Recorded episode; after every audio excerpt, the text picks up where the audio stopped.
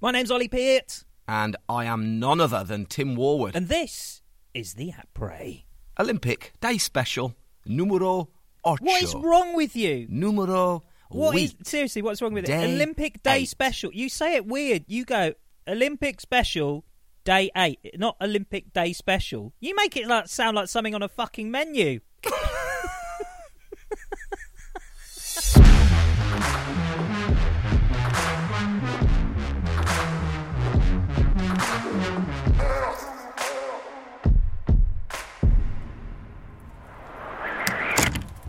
as I sit in the log cabin, realizing that I haven't written an intro for today's episode, and the sun gleams through the windows on my mum's house with their slightly frilly curtains because that's where I am at the moment, drinking coffee out of a robin mug. It's time for the après as me and Tim sit in our log cabin podcast studio. Nice in here today, Tim, isn't it? Ooh. I've actually got to the left of me a proper. I don't want. I don't want to break the pretense of the log cabin podcast studio. It's very, very real in in our minds. Okay, so don't don't want to Mhm. shatter that illusion. But I have got a, Yeah. a massive. I'm going to show you actually a massive fireplace to the left of me. Look at the size of that. Christ, who still has them? Yeah. Someone's doing all right. Where does your mum live? Mum lives in Somerset. Yeah, she does all right, you know. Of course she does. all right.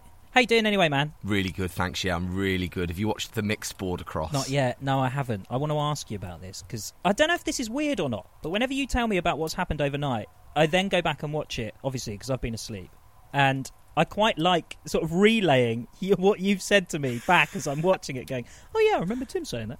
So come on, tell me, fill me in. What happened? All right then. So overnight, I was up commentating on the mixed border cross. Now, border cross, if you don't know, you probably do. I'll do it very quickly. It's a race from top to the bottom. First person to cross the line wins over a load of jumps, whoops, bumps, dips, berms, corners. You name it, um, they're all thrown in. It's motocross racing on snow.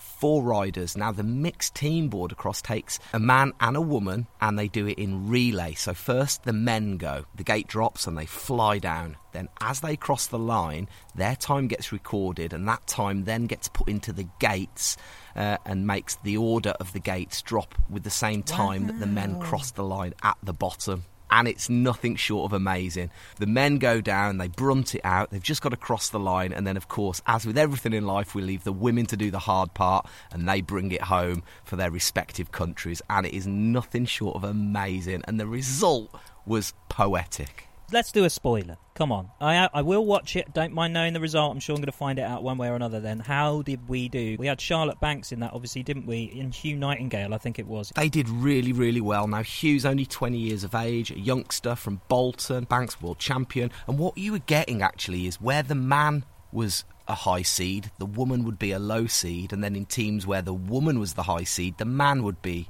a low seed, as in Team GB. What this kind of did was really level the playing field. There were a few teams that were very strong. The Italians were both high seeds, as were the USA. But it, other than that, it was quite a level field. Now, yes, Team GB did very well. Unfortunately, they couldn't make it to the final, but they did make it to the small final where they finished fifth. They- So they finished um, fifth overall in the Olympics, and they were ranked 15th. So a huge result for Team GB coming into this. But the final was brilliant. USA team won because the second USA team was eliminated earlier on. It was Lindsey Jacobellis, the 36 year old who you probably remember threw away a gold medal in Turin. She came back to win a gold just three days ago in the women's border cross. Uh, she was paired with Nick Baumgartner, a 40 year old rad dad from America, a guy who pours concrete for a job. He's the oldest Olympian for Team USA, a man who's been there or thereabouts his entire life. He's like a silverback gorilla shouting, like beating his chest, rah! and a real good advocate for the sport. And like I said, he's been there or thereabouts for years, but with no huge success. I think he's been World Cup champion a couple of times probably 20 years ago, but definitely this Olympics was the last roll of the dice. And they only went and bloody did it, didn't they? It was so that? good. That'd be so good. The age of 40. I mean, you're past it now, but I mean, I'm only Yeah. 36. So there's still there's still time. I could still do it. Hey, had a had a message from our from a mutual friend actually.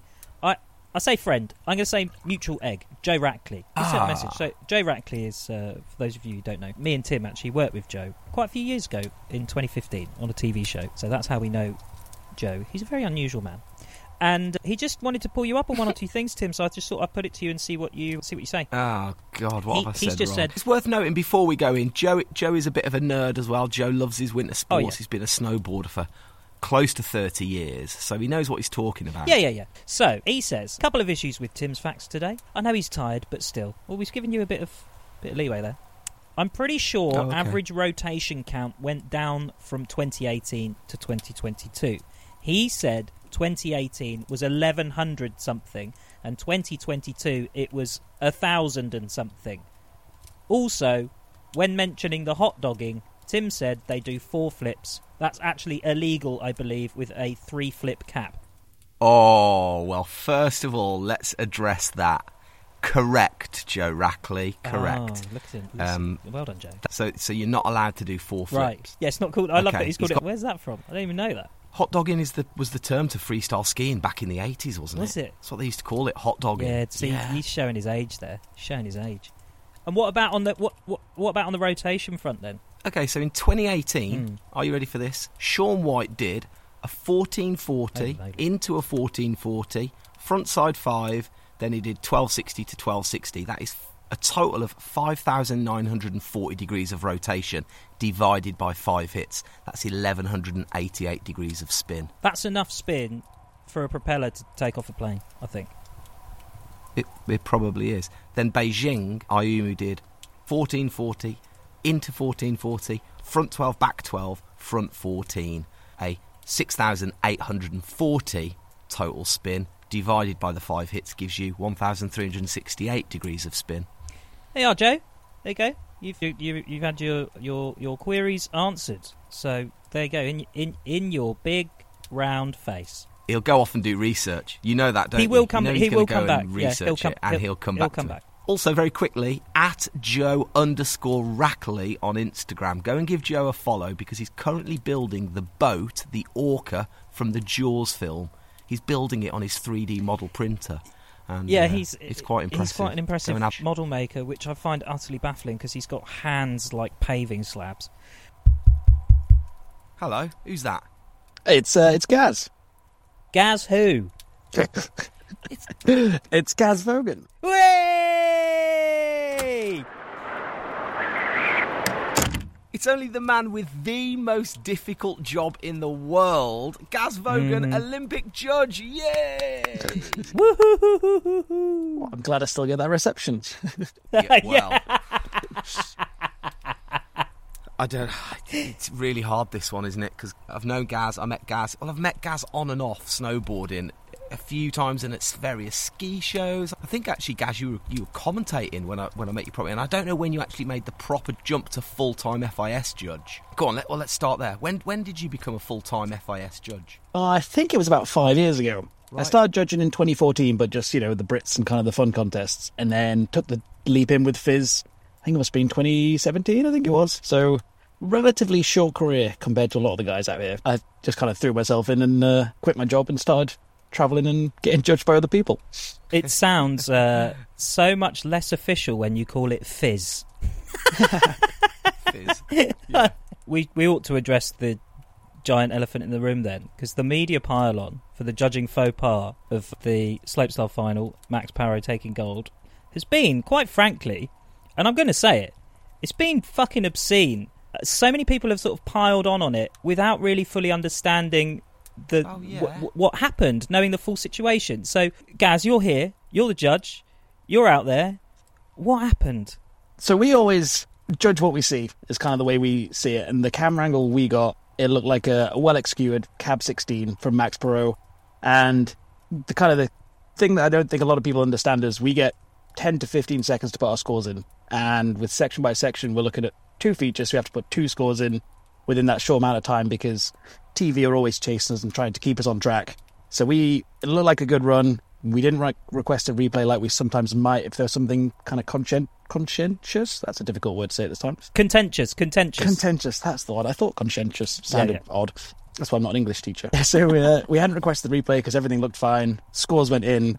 And at that point, once the scores go in and the head judge presses confirm, they're kind of locked away in a, in a secret box that we can't access. And then we saw the same replay that everyone else did, which shows something different to what we'd seen and what we'd judged. And then the internet kicked off. Yeah, I mean it was it was really really unfortunate, and in fact, from the commentary booth we called it the same. You know, he in our eyes, I think the words that I used was like he's really cleaned that run up. I fully went out there. I was like, yeah, he's boxed smart. He's cleaned that run up. He's done it better than he did before than his first run, and so we were all on the same page. And I think that's the one thing to remember is that these events, you think that you're watching a snowboard event. Yes, you are. You absolutely are.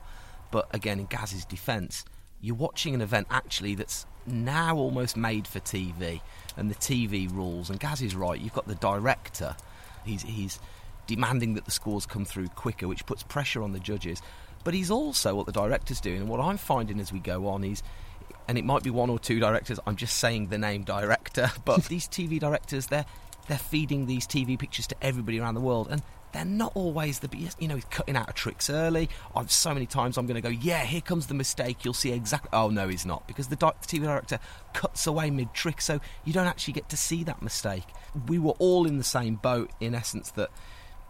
Yeah, you do kind of blame the judges. I mean, it's kind of the first port of call, and I'm a bit guilty of it. We're all a bit guilty of it sometimes because you need to help the narrative as a commentator. But I can put me and Ed both called it completely wrong. It was something. It was really hard. It was really I don't know, quite crazy how it was missed by everybody. Everybody first time around. And it was only upon the slow mo, a completely different camera angle, that you were able to see how kind of shockingly you missed the grab. Well, yeah, and the thing is, you have hindsight, Tim. You know, you can kind of you can Absolutely. watch that replay and then you can go, "Oh no, we called it wrong." Gaz, how does it work in a in a competition with judging? Because I'm so naive to how the judging process actually works. How does it work when it's not being televised and it's not being filmed? How do you judge it? Because I feel like if somebody's in control of the feed that you're seeing, that's slightly dictating how. Well, it is completely dictating how the judging is going to come out, isn't it? So how would you do it if it wasn't being filmed? So slope slopestyle is always a tricky one if it's not being filmed just because of the length of the course. So when we do the Brits and Laax, for example, we have to sit really far away so we can actually see the first and the last jump, and we set the little kind of knoll on the side of uh, on the side of the hill. Big air and half pipe are super easy to do without the TV because then you just sit at the bottom or you sit on the knuckle and you get a very in-person view. And I think with big air that's coming up on Monday, Tuesday, we're in a really good position because we're going to be on the knuckle and judging live, as it were, with our eyes through the window that they've got in this uh, kind of insane big air ramp. But yeah, TV does make it tricky, and we spoke with for like 90 minutes with the OBS guys on the last day of training to try and like figure out camera angles. Uh, who's the OBS? Sorry, is that the Olympic Broadcasting e- something? Uh, yeah, system service. I think Olympic Broadcasting Service. Um, Just some nerds with nerds with cameras. Nerds with cameras. exactly because I was on the rail sections and some of the shots we couldn't actually see which rail the rider was on or how the landing was. So we were trying to figure all that out. We still then had to deal with what, what we saw and fortunately for Halfpipe we had our own independent camera system. So we actually had a different feed to the one that went out to all the viewers, which was quite nice. It's been a weird one, and, and I'm really with Gaz on this and, and all the judges. And the one thing I really like is how you'll notice Gaz has just used the word "we" through all of it, and I really Yeah. like that. He's like because they're they're a team, they're a crew, and they've got to stick together as judges, and I really like that. And actually, a lot of the messaging that we're getting, and a lot of the people in the know, all side with the judges and all side with Gaz, and, and is talk the head judge and everybody else. Is it going to change the judging process, Gaz? Then for the next games, are they looking at it, and is it something that's going to change? Do you think it should change? I think it should change, but I'm not entirely sure how. I think at this point in time, we don't really have a current. These are the steps that we need to do to get it to a better place. I think it's it's going to be one of those post Olympics discussions in the next couple of years that I think everyone will rem- remember. We'll get our thinking caps on and see if we can come up with a good a good system. And for Big Air and Halfpipe, we've kind of just said sod the kind of the TV director. We'll make sure we get the right score in. So for Halfpipe, I was actually the one controlling the replays because we had our separate feed. We could actually manage what replays we saw and we weren't relying on TV and I could tee them up straight after the run. So we kind of taken that out of their hands already and I'll be doing the same for Big Air. It's quite nice because me as a judge, I can see where there might be kind of an instability or something to look at closer so I can immediately like have that trick ready. So as soon as the run's finished, we can fire it straight up and uh, still be within that time scale. I've got a proposal actually for how here it we, could here we go, guys. Gaz. This will be good. Does it involve No, no, dice no, and what cards? Shut up! Shut up, Warwood. This is going to be great. Yeah, basically, yeah. I want you should have cards.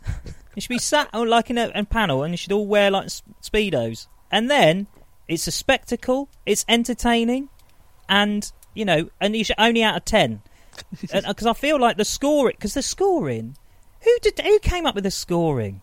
Because I can't figure it out. How does that even work? Because all the numbers are so weird, and you got you got poor Tim and Ed fumbling about in the commentary booth trying to do maths But and do add you know what? Here's but here's the best bit. That's the bit we love the most. We love guessing at the numbers. We love we love trying to align ourselves with the judges. We love that more than the snowboarding. Me and Ed. It's like we love a good speculate. And I tell you what, there's nothing better than when you get it right. It's like landing a trick. So we're in the booth and we're like fists clenched, going yes, and we.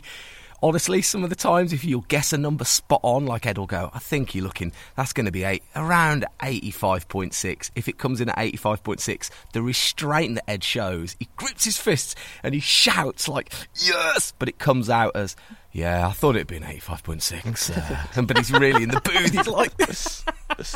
To be fair, we're we're very much the same with slopestyle because with section by section we all put these scores in and it goes into percentages and ten percent for these and forty percent for that and uh, you sometimes look at the number that comes out and you're like, huh, interested. I didn't actually think that would be the total score, but I only watched two sections of the entire run and someone will do really well in my section and they won't appear in finals because they fell somewhere else and I've not got a clue. Judges are just it's just a word, isn't it? Judges. We don't think about the people behind the word judges ever, do we? No, and we really I feel don't. like no, we need then No, what you a mean is we charity don't think about the people behind the word judges fondly, is what you mean to say. Yeah, yeah. It's like referees, you know. I fe- do you have like a? Is there like a, a judges club, right, where you all just like hang out? It's secret, like a speakeasy. You, you can only go in there if you're a judge. Uh, no, we have my hotel room a lot of the time on the World Cup tour 'cause that's, Yeah. we don't tend to go like the same thing. particularly after like big decisions, we tend to avoid anywhere where there might be other people. And we know we could, we're quite safe in the room where we can block who comes in. I, I mean, after that whole Max Parrot thing, what was the feeling among among the team? Because you are a team. Everyone was very bummed out by it all, and it was it was a very strange situation because me and Adam Begg, uh, the Australian judge that were doing the rails, we felt like we'd crushed it. We got all our scores perfect. We're super happy, but then we knew about the whole Max Parrot incident that was kind of hanging over us, and it just it took a lot of the wind out of our sails a little bit. And after, especially after women's slopestyle, we were all buzzing, and the difference in atmosphere between those two days was yeah, kind of insane, really. But also, it's worth noting that once the explanation as to as to how the judging process happens came out, it fell away very quickly, didn't it? And all of a sudden, there was a lot more support for the judges throughout the whole industry. Yeah, definitely. Like on the day of and the evening of, Twitter was blowing up with all the negativity, and then we started getting some like loads of positive support from likes of Mathieu Crépel and Liam Griffin from Natural Selection Tour. Had kind of put some things out, not necessarily like supporting the decision, but kind of giving us a bit of bit of a boost. And then suddenly, I got loads of messages from friends be like, "Just seen all this blowing up. Like, are you okay?" So I fortunately have escaped with a lot of the negative comments, but a couple of the guys are getting hammered still and getting emails through. But yeah, it's it's nice that it's turned around a bit more positive recently. It's so horrible, man. I mean, come on. Like they've got no idea. Like you're doing, you've got such a hard job. You're doing doing such an amazing job as well. So Hardest job at the to Olympics. right off.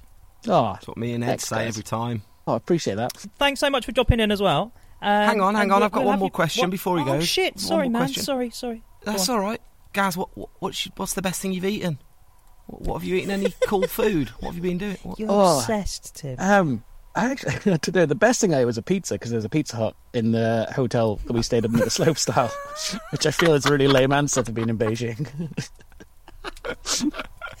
There's no surprise. And the worst thing is, I haven't even had a robot make me any meals because that's what I was really excited about when that came up on the news before I came out here, and it's been uh, handmade from What people, no The robots. fuck. It is Oh my God, 2022. no. I would be out there demanding fucking robots make my food. Where's my robot? Oh, Gaz, can't wait to get you back in here, and we'll uh, definitely treat you to a rum and coke the next time we see you. Excellent. I'm glad you still remember my uh, my drink of choice. Yes, sir. but no, Cheers, thank- man. Take it easy. me, See you later. See ya. Bye. Anytime, Gaz. Take care. Put your coat on. Don't get too cold. I've got my shorts on still. Oh God, Jesus! It's freezing out there, isn't it? Jeez.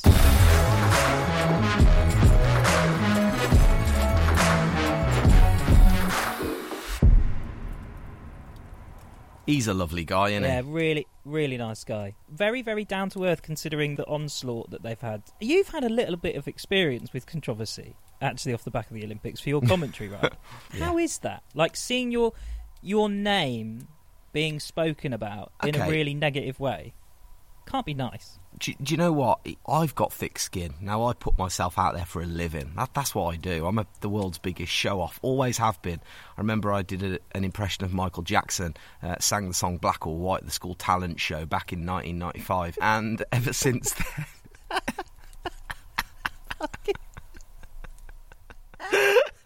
I did. I did. I did.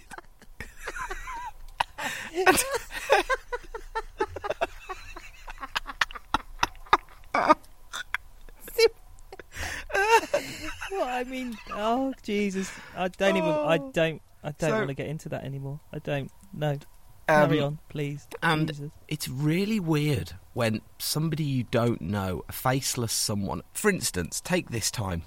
This time now, I say what comes out. I, it just spouts out my mouth. A lot of it, some people find, you know, quite funny.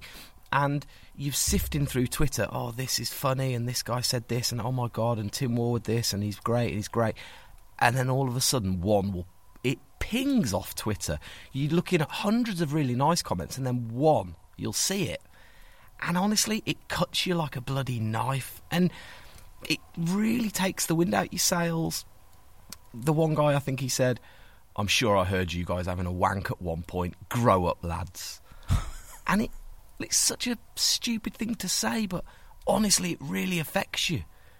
And I'm thick skinned. I, I do care what people think, but I don't mind what people think. You know, that people are entitled to their own opinions, and that's absolutely fine. Mm. But the fact that someone will go out of their way and take their time to post something negative about you is it just baffles me, and it does cut deep. You can't. It, you can't help but let it affect you. And actually, when we had the controversy with Jenny Jones, and we essentially cheered at the same time that Anna Gasser fell over. Now, of course, we weren't cheering that Anna Gasser fell over. We were cheering because when Anna Gasser fell over, that meant my friend Jenny had won a bronze medal. I knew it, the judges knew it, she knew it, everybody knew it. And so the moment I cheered, the, the, the hate I got, the, the messages from people, it's, it was unbelievable. You know, somebody said, You work for an organisation which which hides paedophiles in plain sight. You should be ashamed. Like, why are they bra- why are they ban- running that on me? It's it's like it was mad. Daily Mail dredging up really old photos and making it like just the way they write about me, like I was a seedy, horrible guy. Mm. It was it was really bad. You have to take stock and actually, like Gaz said there about you get these messages of support. It was the messages of support from friends that help you get through it. And actually, if you didn't get those messages of support, it would feel like a really lonely place. It's it's so vicious, isn't it? And it's that faceless element Mm. of it, I think, that judges are judges. You know, you think of them as judges. You don't think of them as as Gaz Vogan. You think, oh, it's just the judges. Yeah. And I think you have a bit of that with in the, in the commentary booth. I know it's you and Ed, but actually you're you're just voices, and you work for an organisation, a really big organisation that's beamed into people's living rooms, and sometimes people forget that, and they, you know, they're attacking, and they might be attacking your tone and your delivery or whatever, but they're not thinking of you as a as a living human person. you know, it's so weird. No. But don't worry, Tim. I'm here if you ever need a hug, man. You know, we'll hug it out. Don't worry. Oh, thanks, bro. Thank you any you. abuse. Thank you. So, looking ahead at what's to come today, we've got the figure skating, the most watched Olympic sport. It's the mixed dancing. Yeah. Is it? Um, I don't know anything about it really, but the names taking part in that are Lewis Gibson, kind of fine, and Lilah Fear. What a name! Ah. Same name as my daughter, Lila. Yeah, but not Fear. Do you fear your daughter? That's a rad name, though, isn't it? Lila, Fear. Thea. We've also got women's individual skeleton. That wraps up today. Run three just after midday. Then the final at 1.35. Laura Deas and Brogan Crowley in the mix there. And no Team GB in this one. We've got the men's ski jumping kicking off a little later on as well. And it's just fun to watch, isn't it? I love it. I, I want to do it. Well, it's also the large hill, so it's the K120. K denotes the distance you've got to jump, the K point. You've got to jump the K point, and the further past the K point you go, the more points you get. So it's proper ski flying. This, this is the good one. It's time for Timmy's predictions. Let's jingle this up.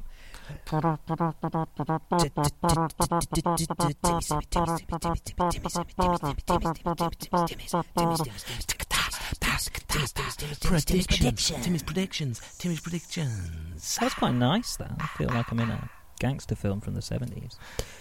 What you got? Yeah, it's a tough one, isn't it? I don't really know. I've I've done little to no kind of prep for my predictions. I'm just going to have a very quick look on the BBC BBC Sports See, website. I, lo- I love this. um, see if I can pull something off there. Uh, you just shattered the, the illusion of it all because I think listeners just Um, assumed that you had some kind of yeah. crystal ball in front of you, but the crystal ball has now been replaced with Um, Google. Ju- Yeah, the girls. She tested positive? She, oh, she failed the drugs test in December.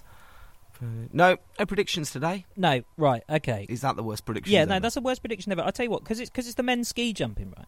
Okay, let's do this instead and just like test your sort of your brain. This is fun. This will be fun because we can check this tomorrow. What distance will be in meters Oh. the winning jump in the men's ski jumping? Okay, Large Hill. Yeah, We're talking Yeah, about, yeah, aren't we? yeah.